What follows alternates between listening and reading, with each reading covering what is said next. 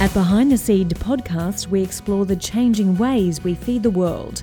We talk tech, research and how it will affect paddocks near you. I'm Bridget Smith, a former rural journalist and your host. It's really nice to um, combine both businesses, the precision planting business, because we're able to talk to a large number of growers and I get the opportunity to, to learn as much off the growers as they learn off us.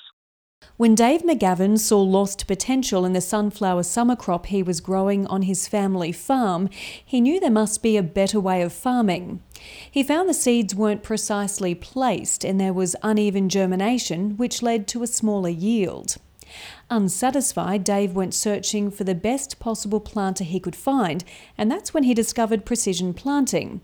It was also the start of a successful family business off the farm too, which saw Dave return to his earlier career in agricultural sales. Dave, what was it about the precision equipment that set it apart from the rest?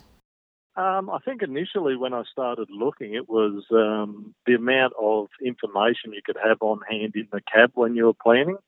Uh, rather than being out the back scratching around in the ground, you basically were diagnosing what was wrong with your plant from the seat of the tractor. So um, it kept us moving through the field, but also gave us individual information about every row and um, just led us to, if we had an issue, we were able to pinpoint it and fix it. So just having that extra level of information was really handy.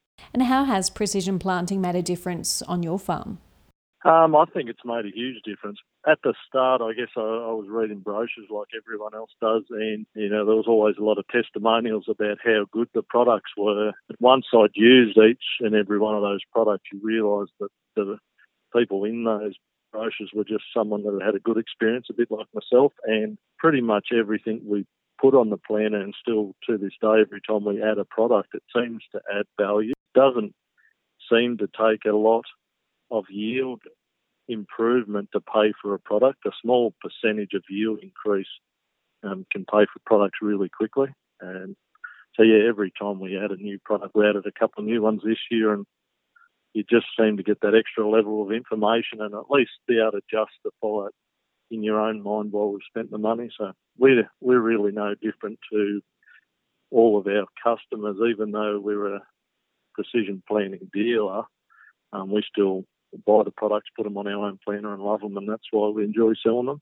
And on that note, how much has it increased your yields? It's hard to say because although we started precision planting back, I'd say in the early nineties, we probably went away from that for a short period of time when we went um, to a single disc machine. So we jumped back out of that single disc machine into some really good technology. So there was a huge improvement from what basically when we really started in, say, two thousand ten, there's been a huge improvement. It wouldn't be hard to say we'd had twenty percent increase in that time, but it'd be hard for other people to justify that. If they're already doing a good job, you know, a five percent yield increase is quite achievable, and um, I'm sure most people have got something they can improve on.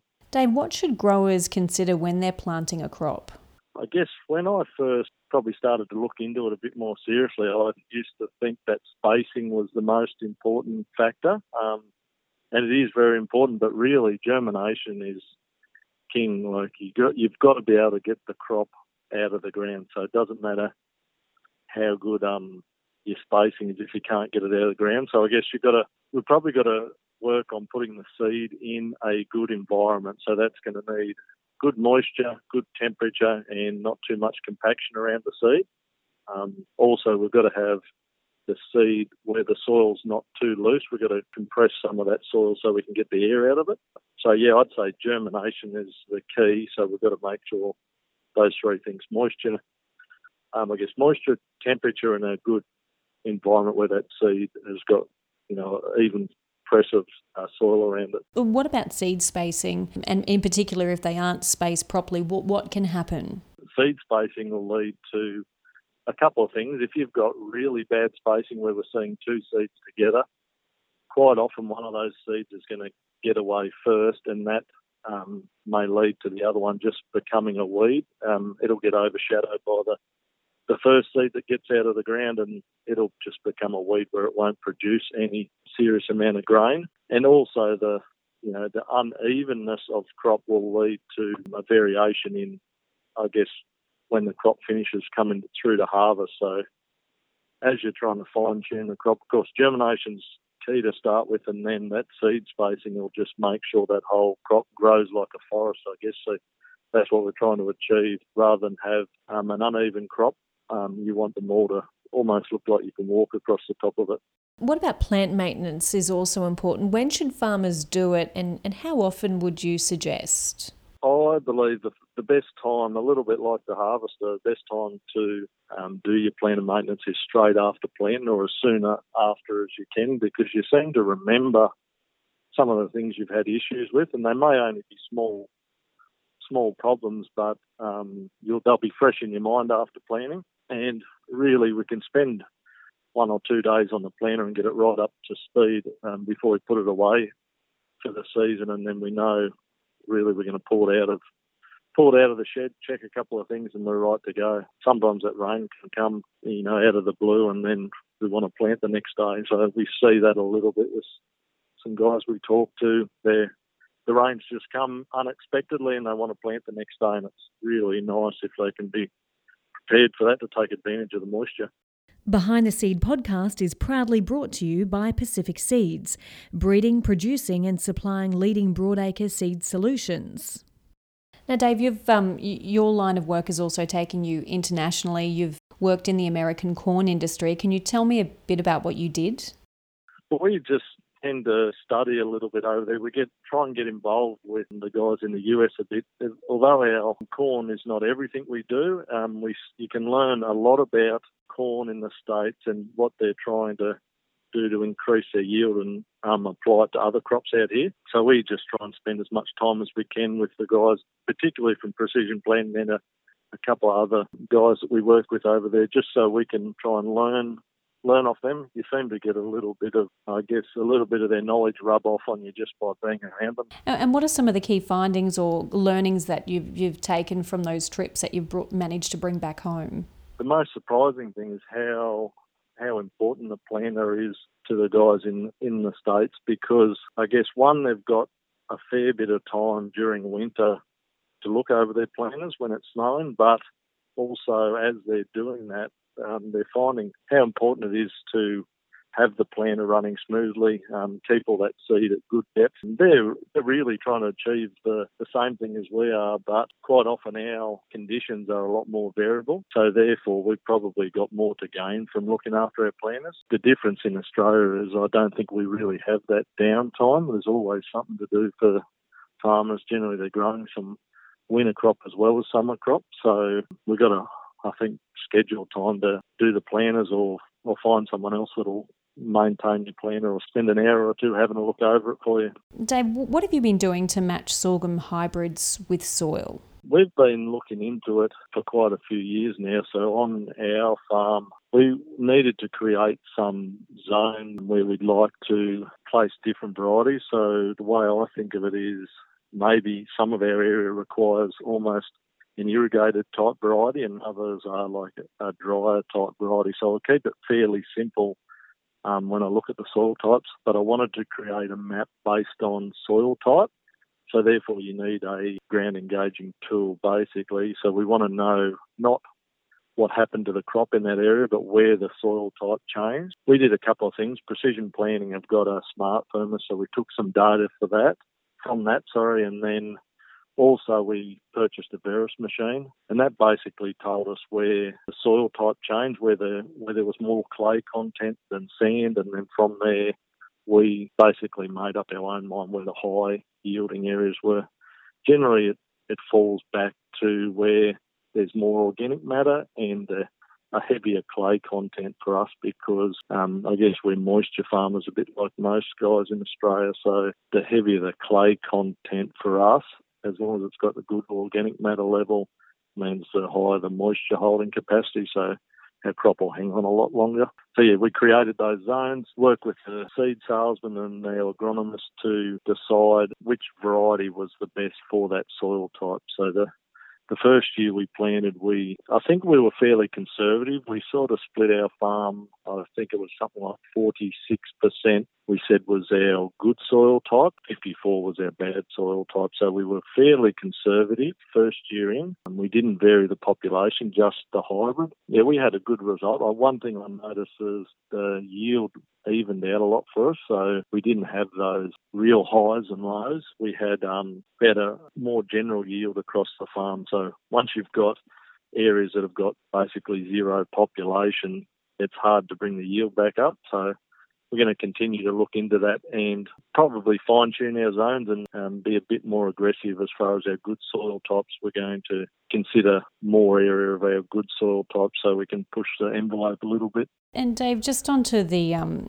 uh, the, the multi-hybrid planter, how does that work? There's a couple of different ways we can do it. The V-set select meter that we use is basically two meters are face-to-face. If you think of it, um, we've got one w- meter facing one way and we flip one the opposite way, and then that allows those two seed meters to deliver seed down the same seed tube. They're just basically spinning the opposite direction and dropping seed down the same seed tube. And after we've put the variable population map or the multi-hybrid map into the monitor, it knows as we're coming into an into one zone where we may um, we've got our high yielding variety, and it can switch the higher yielding variety off and turn the lower yielding or the tougher variety back on instantaneously. So it's able to achieve zones of sub meter, I guess, very small zones. Whereas there's a new new system out now that Precision Planting's got that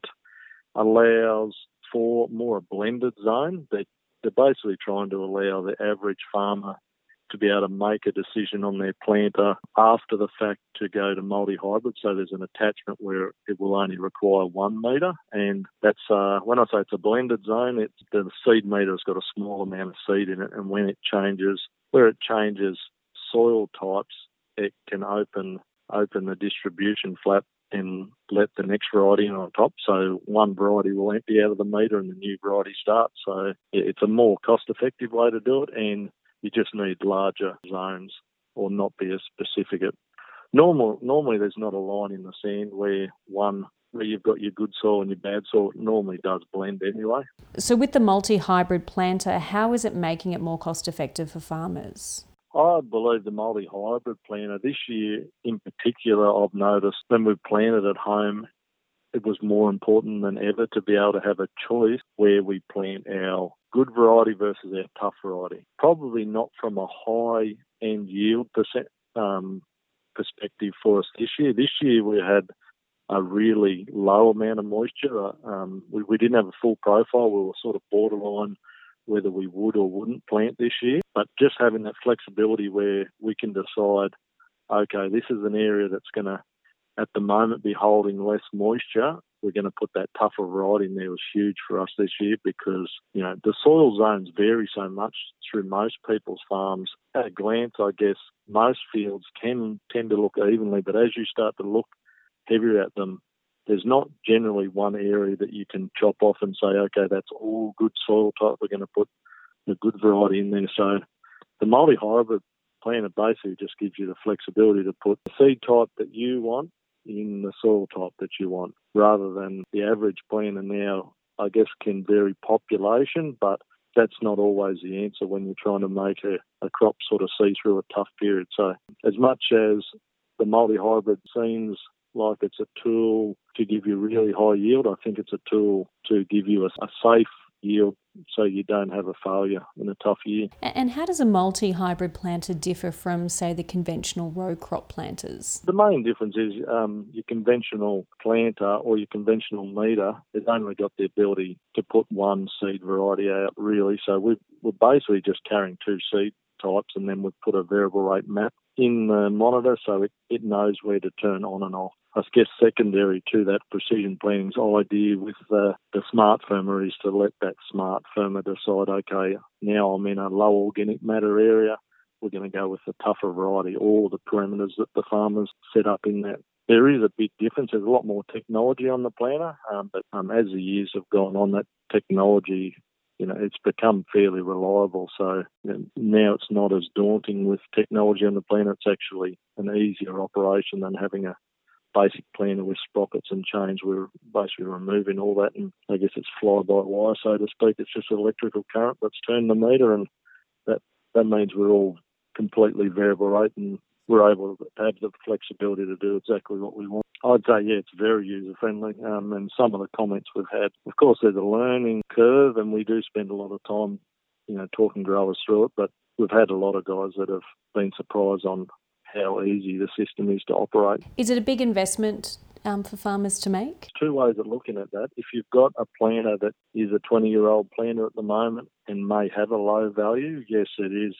potential that you can spend as much as what that existing planter is worth. So it may be cheaper to go and buy a brand new planter without the technology on it, or just spend the equivalent of that money on your existing planter and you'll have a very advanced uh, piece of equipment. It's a reasonable amount of money to spend, but in comparison to the job it does, I think it's a very important place to spend money on the farm. Um, and we're seeing that more and more noticeable as the years go by. With the season we've just been through has been extremely tough, and as far as Um, irrigated farmers that haven't had a lot of moisture. We haven't had a huge amount of rainfall to fill the profiles up, but we're seeing um, it more consistently that people are ringing and wanting to get their planters up to speed because they can see that it is probably the most important tool that they've got on the farm. Um, we've got to get that seed in the ground um, and get it germinated so that we can, you know, pull the combines and the pickers out of the shed. So quite often that's the most expensive. The harvesting equipment is the most expensive tool in the shed, and compared to that, the planter is probably a small investment. And so far as technology changing the results for farmers, um, is there anything that we can sort of be excited about, you know, coming on the horizon? We just had um, Precision Planting's winter conference in the States that um, we visited. Well, they've got a couple of tools that they've just released for beta testing. One of them's depth control, so the depth control Um, on the row unit where we're using a smart firmer to determine how much moisture is in the soil um, and given the parameters we set in the display, adjust that row unit up or down to keep the soil, um, sorry, keep the seed placed in good moisture. And the closing system is another product they've released, and we were lucky enough to run that on our own planter during this season, and it, it's an amazing system. It's um, um, closing seems to be the one thing that all the guys that come to field days and talk to us, they all say that they're having trouble closing that seed trench. We can open it with a set of discs, drop the seed in there, but unless we do a good job of closing it, you know, that seed's not going to germinate. So I think the, the new um, closing system from Precision Planting is going to be something to watch, because I see a lot of growers have, have so much trouble, and I guess us in particular. Some of the good heavy heavy clay type soils that are really good once the seed comes out of the ground can be the toughest to close. So I guess there's a large number. Precision Planting have got, have got about seventy engineers working there, so they're continually um, working on products that will increase the profitability of farmers. So it's an exciting company to work with. And Dave, lastly, if you, if you weren't um, in the business of agricultural sales and with precision seeding solutions, what would you be doing? I guess I'd be farming, so um, which we're also doing. But yeah, we'd be farming probably. Um, we did spend a short period of time contract harvesting, but um, I guess we would be farming. Farming's a passion of mine, so it's really nice to um, combine both businesses, the Precision Planting business, because we're able to talk to a large number of growers, and I get the opportunity to, to learn as much off the growers as they learn off us. So it's it's a real pleasure to be invited on um, a lot of farmers' places. Behind the Seed podcast is proudly brought to you by Pacific Seeds, breeding, producing and supplying leading broadacre seed solutions.